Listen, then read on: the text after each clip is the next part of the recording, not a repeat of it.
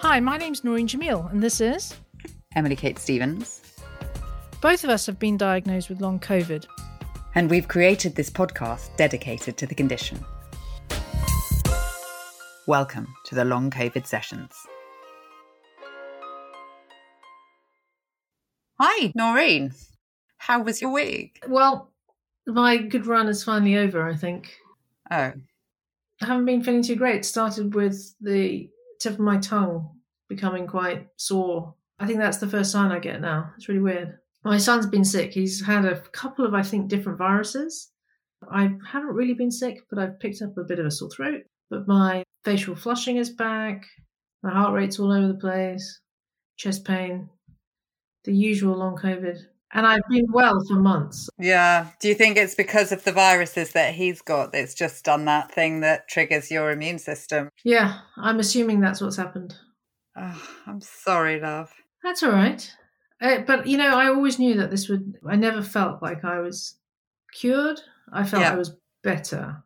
I guess we also just have to be really grateful for those, what it's sort of maybe three months that you had that were actually good, predominantly good, maybe more good than bad, without really scary bits as well. Yeah, no, I haven't had any of the dizziness or the The really bad heart. the really bad heart stuff for months. Yeah, and the kind of frightening pain that you've had previously. I had none of that, but that's all back. Uh, Like a an old friend revisiting. Mm. and they're just rude. visiting, okay? Yeah. So they are just visiting. They don't live with you. You can get rid of them. Just allow them to be a while and then ship them home. I have to say, it's not even a friend. It's like one of those dodgy relatives. that- you didn't invite.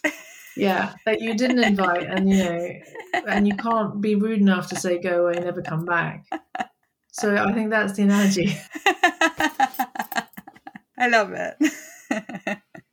But yeah, no, I've had, I've not been feeling well, and the last couple of days have been particularly bad. So I yesterday, because the chest pain is back, I started taking my colchicine. Did it have an effect? Because you do see an effect when you're going into a dip and you take your antihistamines. You said to me, I Yeah. think yesterday, that you do actually feel certain symptoms getting better. Do you feel a sort of immediate effect or an effect as a direct result of the colchicine? No, but the colchicine is one of those where if I've got chest pain, I'm assuming I've got inflammation in or around my heart. So it's going to take a while to reduce that inflammation. And as colchicine is an anti-inflammatory that was given to me by my cardiologist, I take that, which I'm assuming will help reduce the inflammation. Yeah, but it may take a, a little while. But yeah, no, I've been been actually quite crappy. Oh, Sleep loss. Today I, I had to drive for a couple of hours, and my face was like I looked like a tomato. And I haven't had facial flushing for what seven, eight months. yeah. Again, leading me to think that it might be autoimmune. Mm, We might have the version of the syndrome that's autoimmune, yeah. because I think we're fairly sure that not everybody has the same mechanisms. No, So, given that I'm having a crappy week, how are you? Please tell me you're feeling good. I'm so good. Good. I don't know the last time that I was able to say that to you. I would like to apologize for the hiatus. We were sort of coming back after the summer, and then I had to go to work covering the Queen's funeral. So I did 12 straight days of work out on location filming, and I didn't have a crash after it. And I'm still here bracing myself for that crash. I'm not saying that I've been completely buoyant the whole time. There have been slight dips within that, but I feel much more like myself. My sleep is pretty bad. And I think that that's something I now have to watch because I think that a whole load of my symptoms will probably, maybe not caused, but certainly worsened by chronic insomnia. I probably had insomnia for 18 months throughout this beginning of this long COVID. So I think that I have to make sure that I do sort my sleep out so that I don't spiral. But I just feel different. I've spent two and a half years with my house a complete tip with just not being able to get on top of things. I'm still struggling slightly to catch up my to do list that I've not done whilst I was doing that work. But I just feel I managed to pick things up from the stairs and to just just do things as I go along. And that's not just a physical shift, that's a cognitive shift uh, because I've spent so long just I didn't have the energy or the will to do anything. That's amazing. Yeah. And I'm not saying it's going to last. I'm not saying that this is it, but I am really enjoying I, I, I get shocked every morning when I wake up and I feel okay. I get such a strange feeling. And then I go out and I'm averaging about 15,000 steps a day, which is way up from, I was probably averaging six, 7,000 three months ago. So my energy levels and my exertion levels are going up. That's brilliant. It's funny though, because you say that you're shocked that you're feeling well when you wake up. And I'm not shocked that I don't feel well after being so well. Like it's kind of like an old familiar itch that you have somewhere that you know how to deal with it. So it's not mentally as difficult to deal with when I'm feeling unwell. Do you think? Because I had that good period, but there was always a part of me that knew it wasn't going to ever last. Mm. So I enjoyed it. I... Yeah, that is slight difference between us, though, isn't it? Because I am the eternal optimist who, every time I feel okay, I'm like, yeah, I'm fixed. Yeah, I think that's the difference between us. I'm more of a realist, and I know definitely it's definitely going to come back. I feel like that because I was never 100. percent I got to about 95 percent me.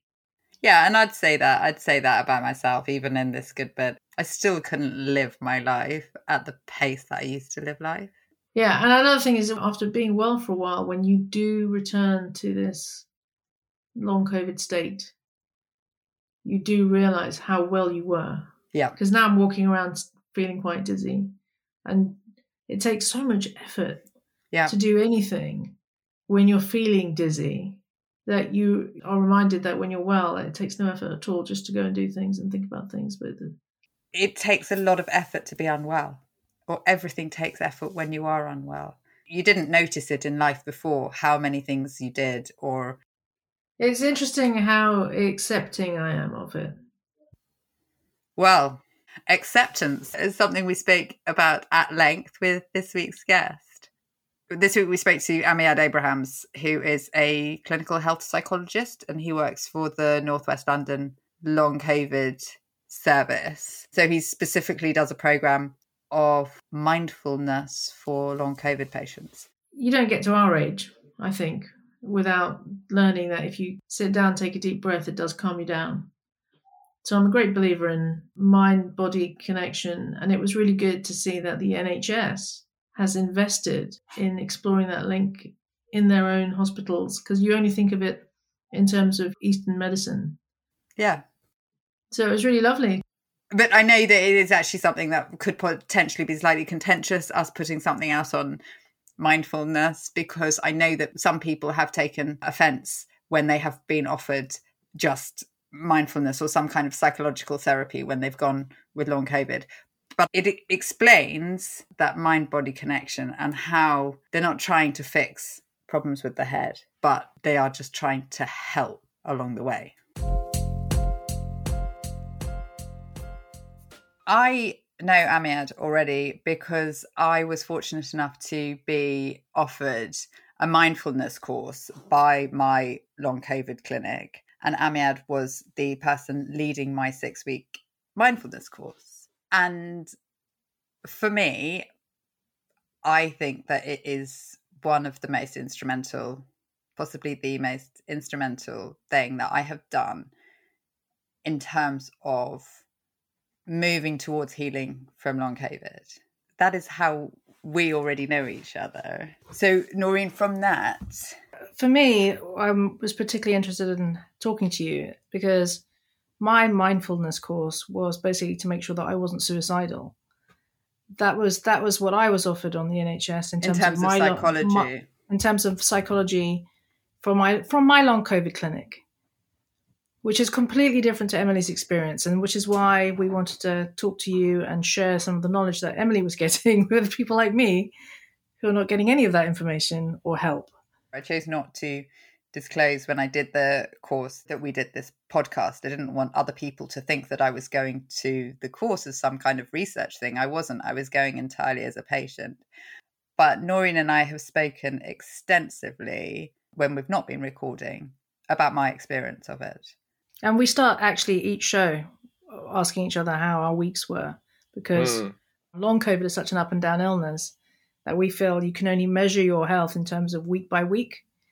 Yes. So we start each week with how was your week because it's really relevant to our experience of this chronic illness and which leads us on nicely I think to you and how you help people like us deal with kind of the, the ups and downs of it ups and downs.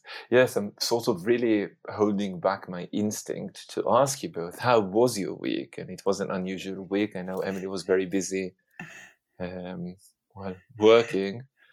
Um, perhaps to relate what you've mentioned when it comes to uh, what mindfulness is for, what the NHS is trying to do. So, Emily said it was helpful in moving towards healing, to quote. And it's a very good description of what it is that we try to do with mindfulness. So the general attitude is moving towards things rather than moving away from things. And when reality, reality, because it's a painful body, fatigued body, blurry, foggy mind, and I suppose resources that tend to disagree with people's needs and vice versa, so the immediate uh, tendency or uh, instinct is to move away from same thing that keeps us safe when we are moving away from a boiling pot, for instance. So then we don't get burned. But then sometimes when pain is there to stay or to fluctuate or fatigue or you name it, uh, the myriad symptoms that long COVID may have, being with rather than moving away from allows people to move towards healing or rather to move towards themselves. So, uh, perhaps a bit philosophical, we'll be more specific uh, further down the line. So tell us about your program. Yeah. I'm part of the team in a post-COVID assessment clinic. It's a multidisciplinary in essence. So I'm a health psychologist. My work is uh, uh, in in the just in the middle of the triangle of uh, biopsychosocial understanding of human beings, our body, our emotions and brains and minds, as well as our context, our relationships. We have a body and we have a context and we have some thoughts and notions and perceptions about it. So having that in mind, these post-COVID assessment clinics, that's how it's devised. There's a consultant and a physiotherapist and an occupational therapist and a psychologist.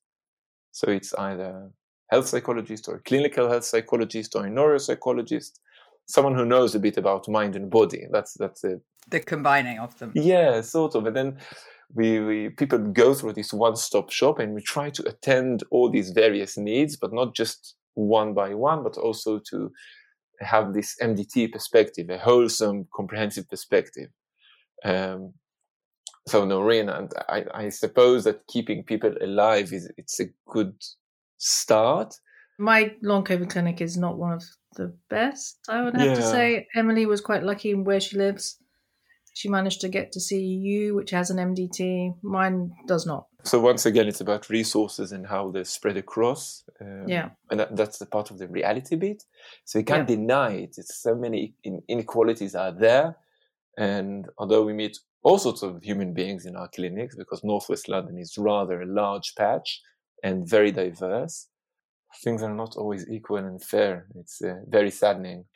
So when we try to do that, to attend the whole person that had COVID, sometimes with a terrifying initial phase, sometimes not. Sometimes it was a very mild illness at the beginning, uh, but then the aftermath is quite devastating and ongoing.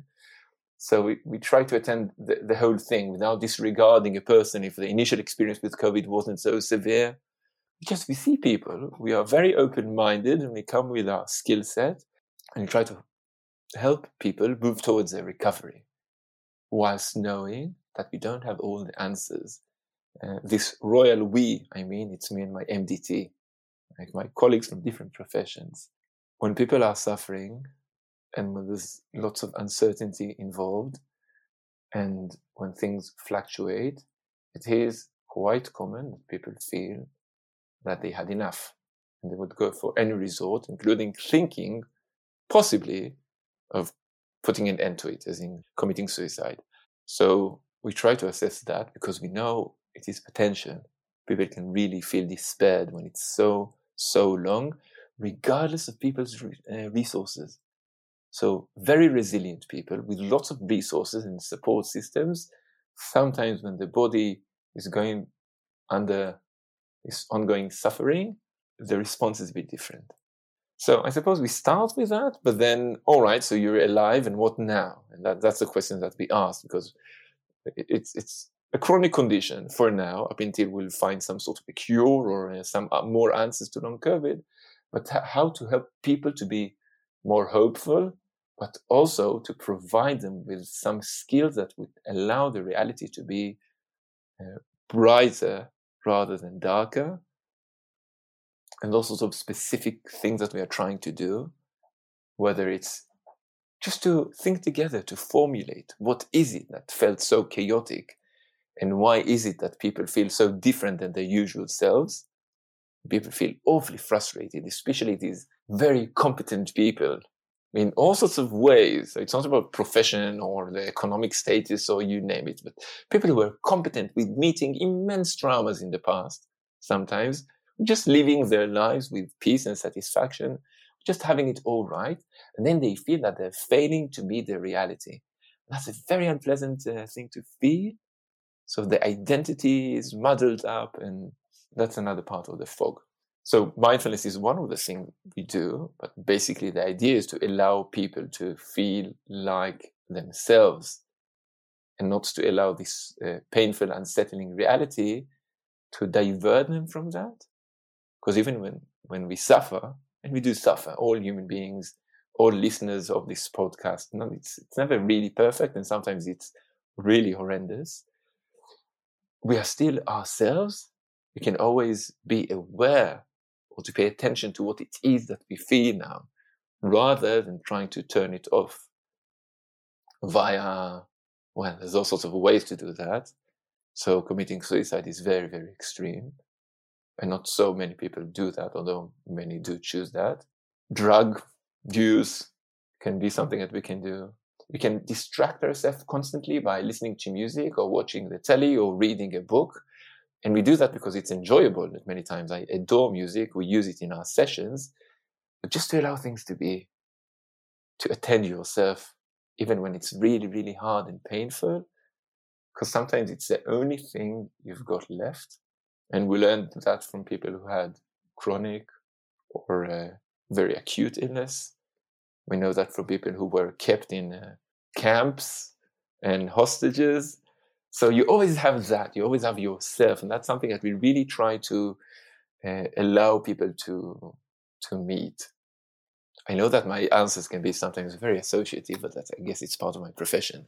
I actually think that's wonderful as well because I think what we want to do here is it's almost giving people a little taste of some of what they are offered in this course.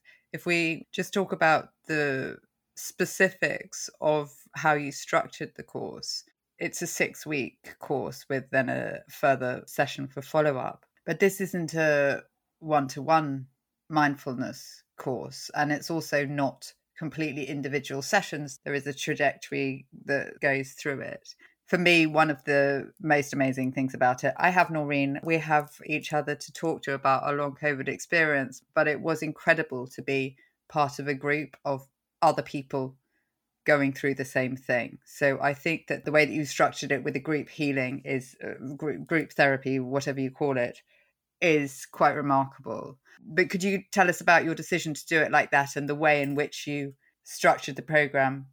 Because you have people entering that course who have never done mindfulness or meditation. So you can't just go into it assuming that everyone is some kind of you know Zen Buddhist. yes, and like Emily. Some, like Emily.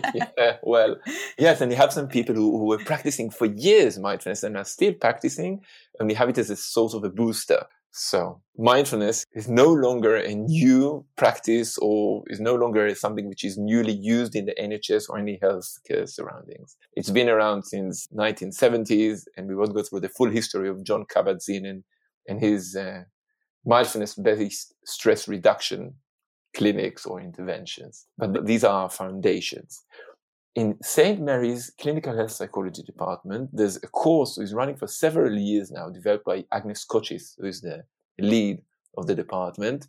The name is Mabel, and it's a, a mindfulness course for people with long-term conditions. And there they combine mindfulness and acceptance and commitment therapy. And that course lasts for eight sessions, two hours each. It was held face to face and the people who came to this course, the participants, were people with all sorts of medical conditions.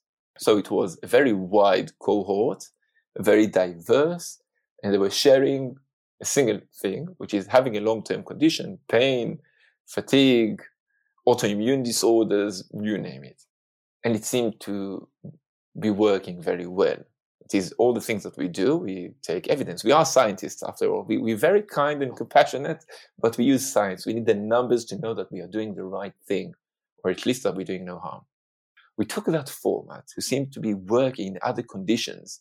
How do we take our experience from oncology, uh, chronic fatigue clinics, pain clinics? I used to work in acute care, like in an emergency department and the surgical wing. So seeing people who were not ill, but just injured recently in a very acute way. So we take that knowledge and we use that initially to tailor it to the specific needs of people with COVID initially or with immediate post COVID effects. And then when someone came up with a name post COVID syndrome or long COVID, we have more understanding of what this cohort might need. The initial course was eight sessions prior to COVID, two hours each. And the main anchor in the meditation techniques was the breathing. So when we're thinking about what might be the needs of people with long COVID, first of all, we said, well, six weeks, uh, eight weeks is perhaps just a bit too much because the, the time span is so dense now. COVID is such a, an interesting way, a very acute condition, though it tends to smear up and to, to be such a lengthy process of recovery. So shifting in between this very acute notion at the beginning and then the chronic formation of long COVID. So six weeks seems to be more dense and more appropriate to the emerging needs of people with long COVID that have been waiting for treatment for so long. So people do wait for a long while before they come to the assessment clinics. And then they spend some more time waiting for the intervention to take place. And we shorten the sessions for one hour and a half each because two hours is just too much for a person with a brain fog and fatigue. That's what we thought. Uh, perhaps it also corresponds with my attention span, but well, it's a it's a win-win situation. And the fact that this was not in person, this was online rather than in person. Mm, so I suppose you mean Zoom fatigue. Yeah, yeah. It's a, definitely a thing with uh, long COVID. You don't want to be on video call for too long. Uh, not at all. And we have a break in the middle. And we don't use breathing as an anchor because sometimes for people to relate to their breathing is quite uh, counterproductive. Is it? That's interesting. So, in some ways, we thought that people have such immense organic issues with breathing, so using that as an anchor is not fair. Whether mm. for people with breathing pattern disorder, with no specific lung damage, and we know that because we have people referred to our clinic to our mindfulness group after they were assessed. So it's not a wild guess. And people can't just self refer to the group. They have to be assessed by a clinic beforehand, either in the community or in our acute clinics in the hospitals. If someone's really having a hard time to breathe and their lungs are not quite right again, using the breathing as a soothing, grounding anchor might help the breathing pattern, but might distract a person or and their ability to just be mindful of all the rest of it. So it really is structured that people can just attend. It's okay for people to have their cameras off and they can just attend the course and be there without necessarily then having to be active in the breathing to get the benefits from it. The only thing we ask people to do when they join the course is to try as best they can to commit to attend all of the sessions because it is a course, it's not a support group per se. And we ask them very kindly what we do ask to try and practice every single day using our guided meditations, at least for the time of the course, and then they can choose. We love seeing people's faces. We would rather people have the cameras on. And we are happy to see people in all sorts of conditions. So, you know, I can lie down in bed having puffy eyes and everything is all messy, but it's them and sort of we love you as you are and it's all right. Some people choose to have the cameras off and it's okay. And some people choose to speak when we are the, the big forum in the group. And some people choose not to say a single word all along the course. Although we have like breakout rooms when people can speak in a smaller, more intimate forum, and then everybody speaks, unless they're really, really horribly weak and they have sore throat, and then they say hello, and that's that's enough. So we're very inclusive in that sense. And very accepting, very accepting of however people are, however people show up. And that I think goes through the whole course, that idea of acceptance. Yeah.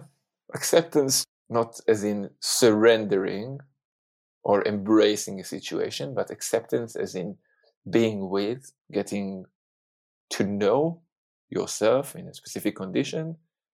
And then it gives us more space to choose, to change, I want to to relate. You mentioned the the group aspect of it, the healing aspect of being in a group. So COVID was not just a physical phenomenon; it's a it's wider than that. Uh, people were very isolated, mm. And being in a group seems to relate to that very well. And there's two sorts of isolation. Initially, sometimes sheer concrete isolation because they couldn't see other people. And then later on, in a funny way, so everybody are meeting again it seems like it. The world is back to pace. Uh, we saw the funeral last week. Um, people have been in concerts, shows, you name it. The streets are alive. But then some people are left out of it. People still are isolated, even if they are sort of back to life. So people who had COVID and they are back to their routine, but the symptoms are invisible. And although people try to share it's sometimes it's hard to convey what it is that you feel and sometimes it's a bit tiring. And then it's a different sort of isolation feeling lonely or isolated from other people who can't understand what it is that you feel or can't relate to it in a way that you perhaps need and in the group although it's not a must in mindfulness practices and in mindfulness courses we do have these moments which the dynamic is more a sort of a support group without going to many details. You know how it looks like emily. It's not like my name is and you tell your full story in length but when people say something i see you both smiling and nodding. So, so people smile and nod. And i find it very interesting that people smile and nod when someone says something nice and happy and optimistic but also when members of the group share something very painful and then all the people hmm, yeah i know this and it's lovely to feel that you're being recognized and that you're not the only crazy person who experienced this thought, feeling, emotion, or very awkward symptom, for instance. Yeah, I think that's part of it. There's a lot of discussion on social media as well about that isolation of still being ill or still not being able to fully engage in life, even if you're going through certain of the motions. That realization that other people are in the same situation is quite quite powerful. Mm-hmm. It is, yeah, yeah, it is in a very simple way to feel this togetherness in a very safe environment. And it's it's interesting to see that because we don't set so many rules to the group. We say, all right, we're a group of human beings, be decent. We all are different. Uh, everybody are invited to speak, and everybody are really honest and very kind, but but in a very simple, straightforward way. So nobody is going, "Oh, I'm I'm so sorry to hear that." Not at all. Something is very to the point in a way, and and I like it because then people can really uh, speak freely. There's more compassion and not really uh, mercy or uh, pity. I would say long COVID's it's almost the post pandemic pandemic, right? There is this huge cohort of people who are like Emily and I, varying degrees of disease. Some are more sick, some are less sick, but we all are suffering. We're no longer the people we were before we got this. There is this social community on, on all the various platforms, you know, Instagram, um, Twitter, Facebook. Uh, Facebook. There are these groups on social media, and we all echo the same things, but you're not almost given permission to feel that you are actually sick. Yes. If you're in this kind of formal, recognized setting by a different body, and this this time the medical community, you almost feel like you're legitimately ill. I think that would be, for me, quite uh, because I have never had that. No, you're definitely sick. Yeah. That uh, is quite powerful. Yes, it's like annoying. My initial instinct, my chest goes like a defensive in a way. Like, oh man, where, where, where are we failing? I think that's the lesson I've learned from uh, chronic pain clinics. Many chronic pain conditions are called syndromes. And whenever mm. I hear the word syndrome, I'm like, hmm, interesting. So it's mm. a, like a, a cluster of, of things that the person is experiencing. And there's no way to see that in any sort of imaging, blood tests, you name it. But the person is in pain, devastating pain sometimes, and there's no name for it for years. And the relief when someone gets a diagnosis is immense, immense. Although it doesn't change one bit of the pain, and sometimes it comes along with no potential like treatment, to really easy. It might be sort of just the same thing. Take some painkillers, exercise, practice mindfulness because it works. There's no specific cure. And I think having that recognition that the system is telling you and the system is sponsoring treatment and like there's lots of like money involved and it's your money, Noreen and Emily and all the listeners. You like we pay our taxes, so it's not for free, right? Someone is paying for it, and that's the way the system chooses to use it. There is a condition. It is not in your head. It might be in your brain because brains respond to COVID, right? So people can't smell that's nothing is wrong with the nose. It's somewhere there in the brain. And when people are lying down because they can't move for so long, some parts of their, their central nervous system respond to that. And there's some deconditioning and pain in the body gets a bit weaker. So meeting that pain may it be a neurological pain, something real, which is quite similar to the pain that can happen after uh, since having an ongoing diabetic condition, which is untreated. So you can feel that but then the body gets weaker and you have less support systems and, and everything sort of spirals down. And when people feel that the system does not recognize that, oh, you've been ill, you why don't you exercise more? Oh no, you, you're not doing the right things or all these. It's not very helpful and it's really in a way sabotaging people's hope for recovery. And when people feel that they need to insist to say, listen, these are my symptoms and it, it becomes a battle.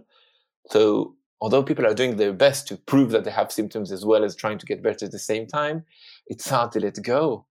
I was uh, recently sitting with a child who was just about to have a polio vaccine, and uh, one child was quite all right. Let's give it a shot. We'll see how it works, and there was no pain involved. The other child, the muscles were tense, and it was just more painful. The thing is, the needle is painful.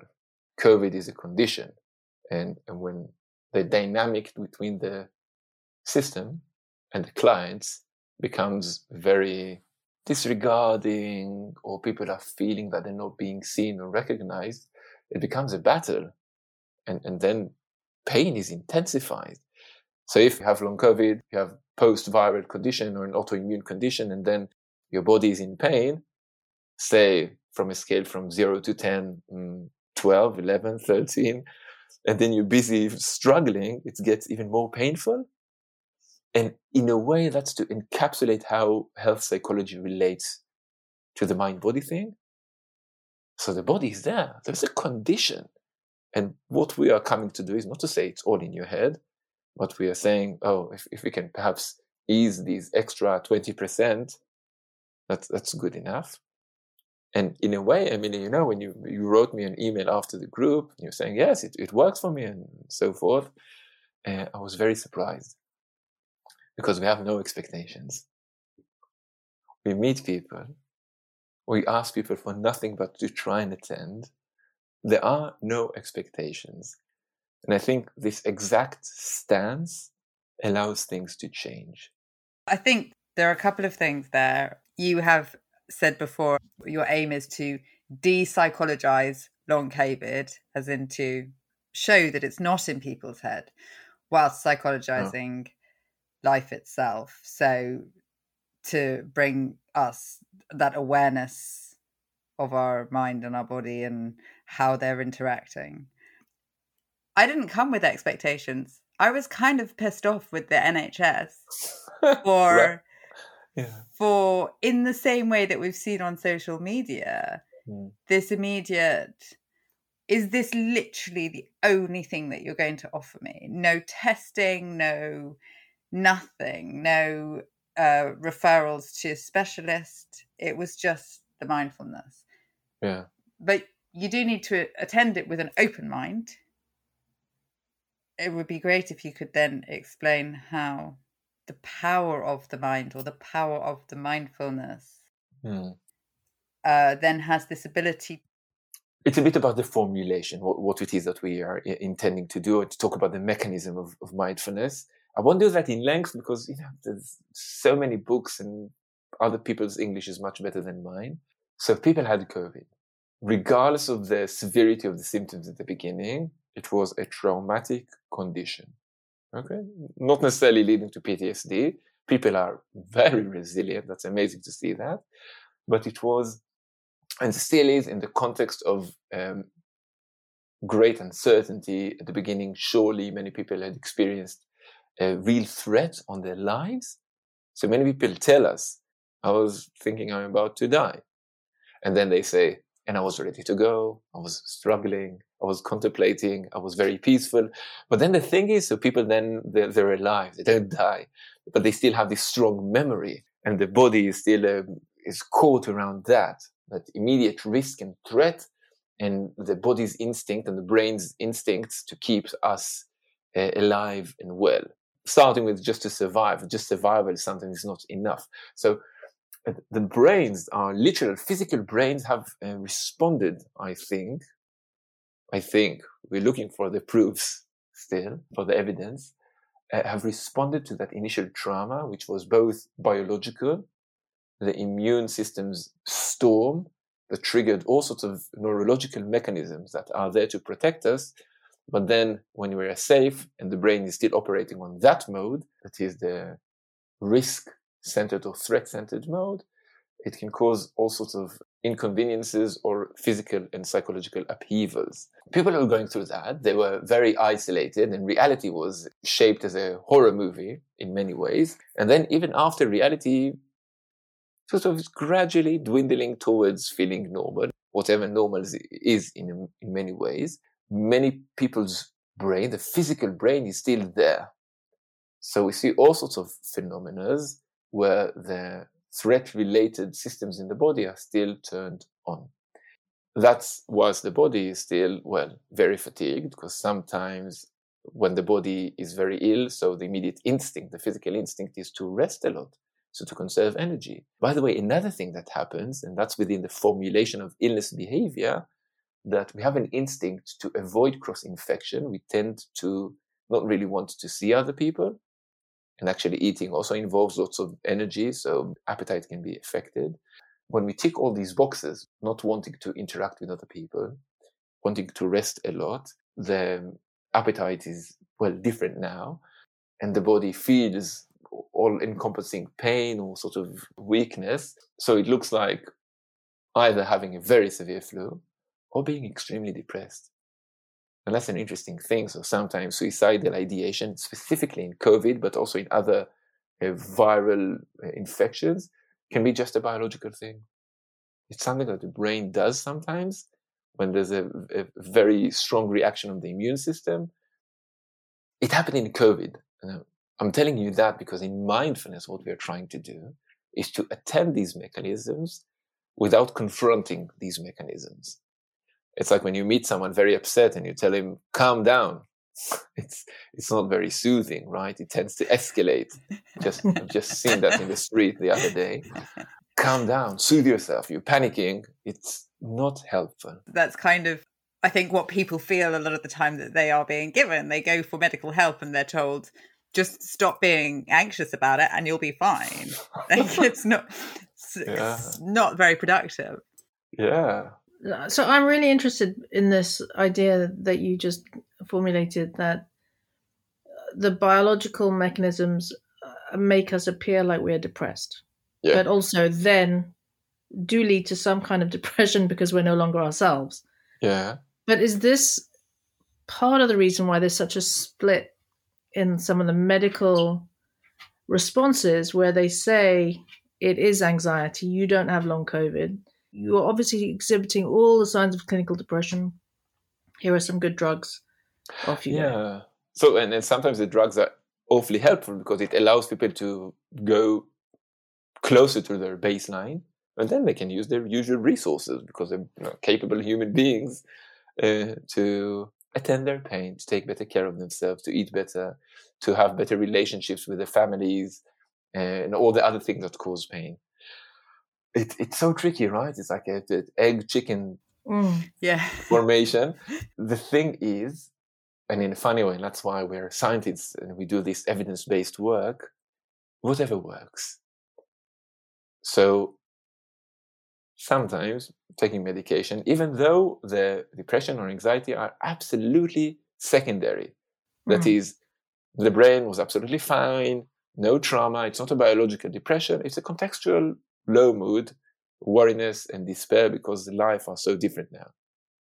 It looks like depression, quacks like depression, everything, the whole lot, but it is contextual and secondary.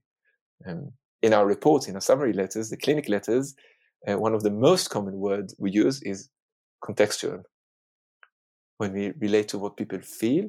Uh, but it's not a new thing. That's that's how we look at people's reality. I, I was reading a Frontiers paper from April 2021. It was a pa- paper looking at using mindfulness to treat anxiety, depression, and stress uh, Yeah. following COVID. Okay. What you're trying to do is not just treat those things that we classify as mental health challenges, mental health disorders. You're trying to go wider than that. T- Yes, well, we imagine there are specific lines between mind, body, brain, but it's just not the case. Uh, I used to be less certain when I was saying that before, but as time goes by, and then as I see many human beings, it's it's just it's impossible to differentiate that. You can't attend just the mood, as well as you can't attend just the body. This is why it's so important that there are MDT clinics available. Yeah. In so many ways, our service, is Northwest London Long COVID Psychology Service, this long title, it's responding to the way reality is. It's hybrid. We work both online and face to face. We always work in MDTs. So it's not an isolated service. It's not like a specific psychological department. There's always some phase in which we sit with other people who attend other bits of the body. And our MDT meetings, uh, it, it's very funny to see because a stranger might find it hard to differentiate who's who in the meeting because things are mixing up. I think when you do mindfulness or any psychological treatment, we have to attend everything. We have to attend everything. So not everything. And the assessment sessions, for instance, are just 30 minutes long in these clinics. But if someone had very rough childhood, how can I differentiate that from the recent COVID experience? And it may be a person who is functioning perfectly. You wouldn't imagine what people do and how hopeful and resilient people are, as I said. But sometimes going through a new trauma resonates with old traumas. So you have to relate to that. We cannot say, okay, we're just going to attend the mind body effects of your COVID because there's a person in the room with housing issues or with very wealthy background, but um, cannot really enjoy that wealth at the moment because everything is quite, well, unpleasant and tiring. So we have to attend all of that in the mindfulness sessions to go back to the brain. So finding a way via practicing these meditations, which are all about paying attention on purpose, moment by moment to the here and now with no justice, is a great way to come closer to our brains without trying to soothe our brains. It's not a relaxation technique, not at all. It's being awake technique in many ways it allows the brain to take a step back and a step forward at the same time, just to ease, to observe, it's a very comforting stance to hold when one is going through hard times. And in some ways, and there, there are evidence, it allows the immune system to tone down a bit. Yeah, I was reading something from 2016 where they were collating papers looking at the impacts of mindfulness on inflammation in things like breast cancer. And there is historically, I don't know if there are any studies that you're aware of in long COVID, but there is historically evidence to suggest that it does dampen the immune system and reduce inflammation. Would you say that's the case? From what I've read so far, yes. Although, as I mentioned, it is not our goal. We're not trying to fix people we're not trying to fix people's reality. We're not trying to educate or tame our participants. We're just allowing them to, to be There's themselves. no taming me. yes, and I think it's great. And so many of our groups are psychoeducational, which is very helpful. Some people just don't know how to handle very specific symptoms, uh, like anxiety. Some people are horribly anxious after having COVID, and they never have been anxious before. I'd never been anxious before, and and I still maintain that it's a physical thing. It's a palpitations thing. Yeah. Uh, but then it it's very strange feeling. Yes, and then because you were never anxious before, you were never equipped with how to deal with that. People who had anxiety before or depression prior to COVID, and then they have an, a COVID, post-COVID derived anxiety or depression, they know what to do with it. That's amazing to see that. And people that had it sort of all right before COVID, they're empty handed. And then we teach them these basic skills. So that's very important. But in, in the mindfulness group, it's not really about that. Um, and since we're not trying to fix and to, to tame, and we have no specific goal but allowing people to be more connected to themselves, it allows the system to just be rather than struggle if if that is the mechanism that causes the inflammation to to be lower inflammation levels, perhaps. What I've heard so far, if I could sum up in one sentence everything that I've heard or taken in from you, is you're teaching us to accept who we are now and use it to find a balance in our lives as they have changed. Mm. Because you kept saying earlier, you are who you are, you experience everything as you are, but we are no longer who we used to be. Well, so to accept who we are now. Yeah. So I am who I am now in this very moment, uh, being focused in this interview, relaxed, yet somewhat anxious because it's being recorded, being aware of that, being funny about it, but yes, authentically sort of concerned. So we have these moments all the time and we can check in with ourselves at every single moment. And when you're saying, as well as many others, Noreen, and it's a painful thing to feel, I am not myself, it is your very innate being, your observing self who can do the comparing. Because you still have some sort of clarity, clear memory of how it used to feel like although in some neurological ways, so some people's, they have changed to the sense of smell, for instance, right? And it's not just they can't smell things as they used to smell before, they can't remember how it used to smell like. But that's not a new thing. Oliver Sacks wrote about it like decades ago about these phenomena. But the sense of self is something very, very solid.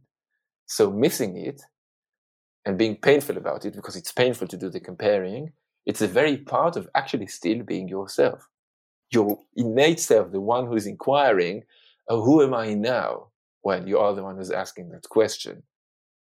Our invitation in these groups, and that's to resonate with acceptance and commitment therapy, is to accept who you are now in order to allow yourself the clarity to be able to choose your commitments. So to pursue how you would rather feel like. So it's not about, well, it is what it is. And well, that's it. So long, folks. This is me now. Me, I want to feel better. Me, I am suffering. Me, I have a vague memory of being better and I dearly miss that. But while we miss things, we are doing that in the present. When we remember an old trauma, the remembering is being done now. When we think about the future, it's always now. And, and that's what we're trying to do. Or else, what's the point? keeping on being in the future in the past. It's just moment by moment, anyhow. And I think that's one of the things, isn't it? Not to be fighting, not to be pushing for it. It takes a lot of energy to try and fight your way back to who you were. It Yeah. really takes a lot of you. Whereas to allow yourself to just be with what you are now, it seems to me to have enabled me to become much more like my normal self again.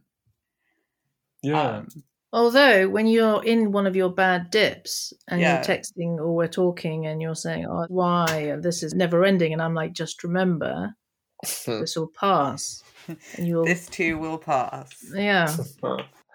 so it's very nice to have this companionship, Noreen, right? A person who reminds us when we are not there to remind ourselves. And, and nobody is expected to be that. When it's very painful and the brain is horribly foggy, we just we can't remember. And that's an external condition, right? So sometimes the only thing we can do is as soon as the sky are a bit clearer, oh, hmm, and then to relate to ourselves with some sort of forgiveness and hoping for things to be better in the future. I don't know. we Sort of have that again and again. Yeah, everyone needs a Noreen though, just to remind them. That's what I recommend people. So that's about genetic engineering. Uh, That's uh, perhaps in your next episode how to duplicate people. But, but it's something that we do choose to do now. It's a new thing in our uh, comfort courses. The, the name of the course is Comfort, by the way. It, it stands for COVID Mindfulness and Resilience Training. Wow. Good name. Yes, that's Agnes Scotch is a wonderful copywriter as well as a clinical and health psychologist. It's almost as good as ours. The TLC sessions is, the, the, you know, take care of yourselves. The long COVID sessions. Yeah, that's absolutely brilliant. If there's any way I can relate to to people with long COVID uh, when they talk about frustrations, uh, is my frustration with language. I know myself in in another language, and there's so many gaps I cannot ignore, and I can only do my best. And it's it's well interesting to me that again and again this ongoing frustration of not be being really able to express a thing. Uh, and when people talk about language, maybe it's one of these things I can feel I can resonate in a way when people have uh, cognitive issues and language deficiencies in the way post-COVID. Yeah, there's so much lost in mother tongues. So my son this morning had to do a poem about the environment, and I made him do it in Urdu, which is one that my mother taught him. Yeah. And it's really difficult because I had to translate it afterwards to get the right essence of what he was saying Yeah. in English. There's just so much missing.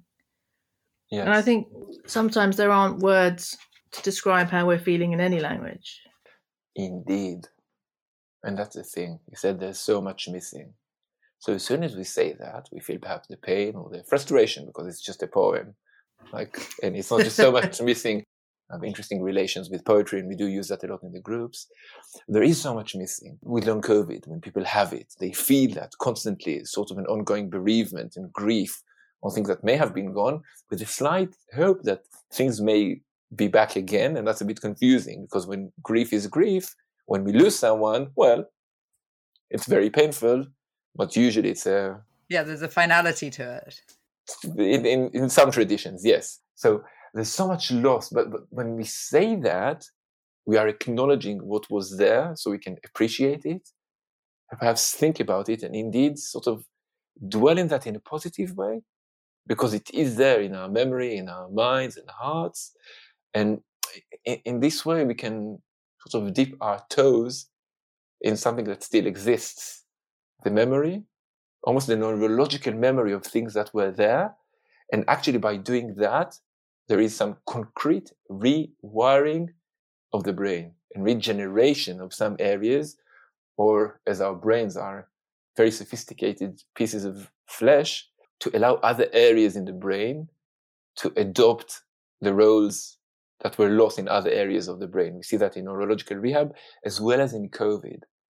So by doing all sorts of ways, one of the things we can do is mindfulness, a psychological treatment to allow things to integrate, can allow the very physical brain to create new connections and to renew old links and to well, use more parts of it instead of the parts that were lost or became a bit foggy.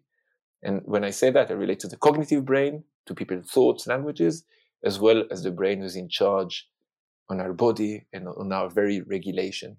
So What are some simple things that people like myself who don't have access to your wonderful course can do to help ourselves? What what do you suggest for our listeners? Or some resources?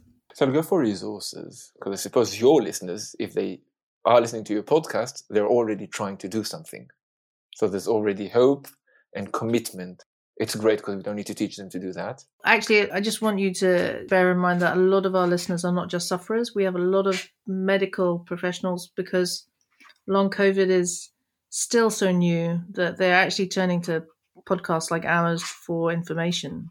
Mm, yeah. So anything you share, hopefully, will go to other professionals who may be able to, all over the world, by the way, who, who are listening to the show.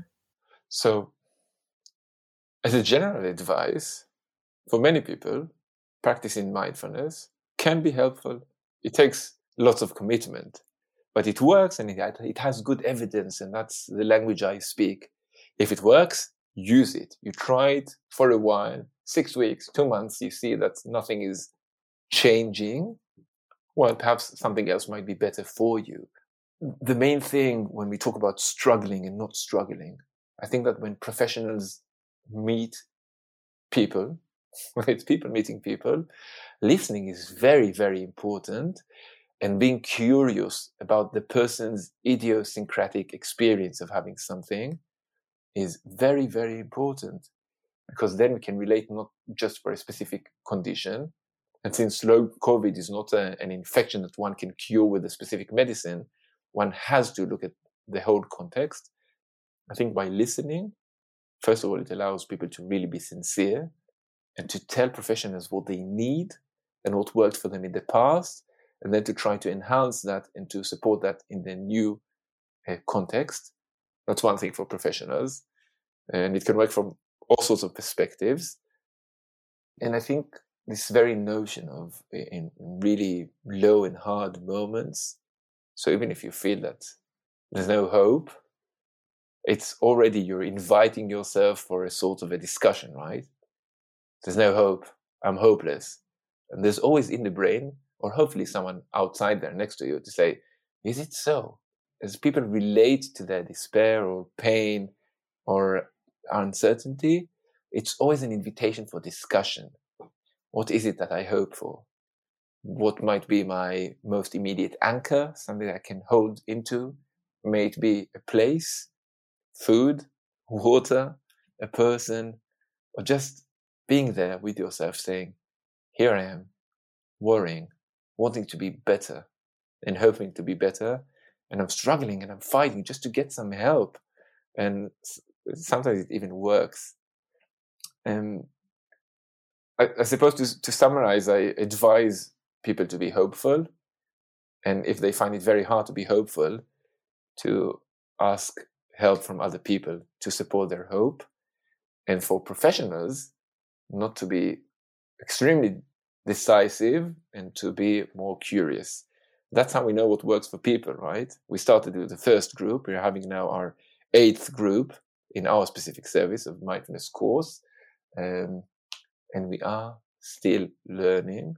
We have a plan. We have a timeline for the group. We do this at the first session and the second and the third, but it is absolutely never the same. And that's why I love my work so much. The course is wonderful. I, I really enjoy having the people coming and meeting new and new presentations. I think one to one therapy is also helpful for people because the reality can be really hard and allowing the time to people to have some face to face sessions with a therapist can be awfully helpful once again to get to know oneself better and in some cases just to learn the basic skills in how to uh, manage a new condition and yeah. we do offer that also in our service it's not just mindfulness that we offer it's about how you now manage yourself and your symptoms rather than as you say trying to fix anything it's it's about yeah. working out how you manage it people are not being sent for psychological therapy necessarily because they're fixing something in their head. Yeah, to, to reframe, it's not necessarily to manage yourself, it's be yourself and manage your symptoms if possible, and if not, seek for help.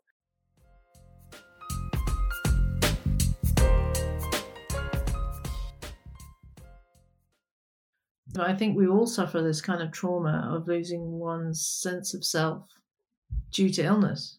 I loved that point that he made. And I hope that you felt it too. When you said you talked about losing your sense of self or not being the person that you were, and the way that he described that if you have the ability to reflect on that, you are still there present as yourself because it's you that's being curious about how you're not now. No, he said a lot of things that we know but we don't articulate. And sometimes it takes someone saying it out loud for you to actually hear it. Yeah. No, it was a wonderful, wonderful session. I would have loved to have taken his course. You're very lucky. Moved to Northwest Uh, London. I live in Southwest uh. London, so I don't even know why. But we will we will put out eh, any links and any resources. he has sent me a resources document that they have created for their long COVID service. And it is so extensive. We will post it on the website. So many different services and just a real collation of lots of different resources. It's quite impressive.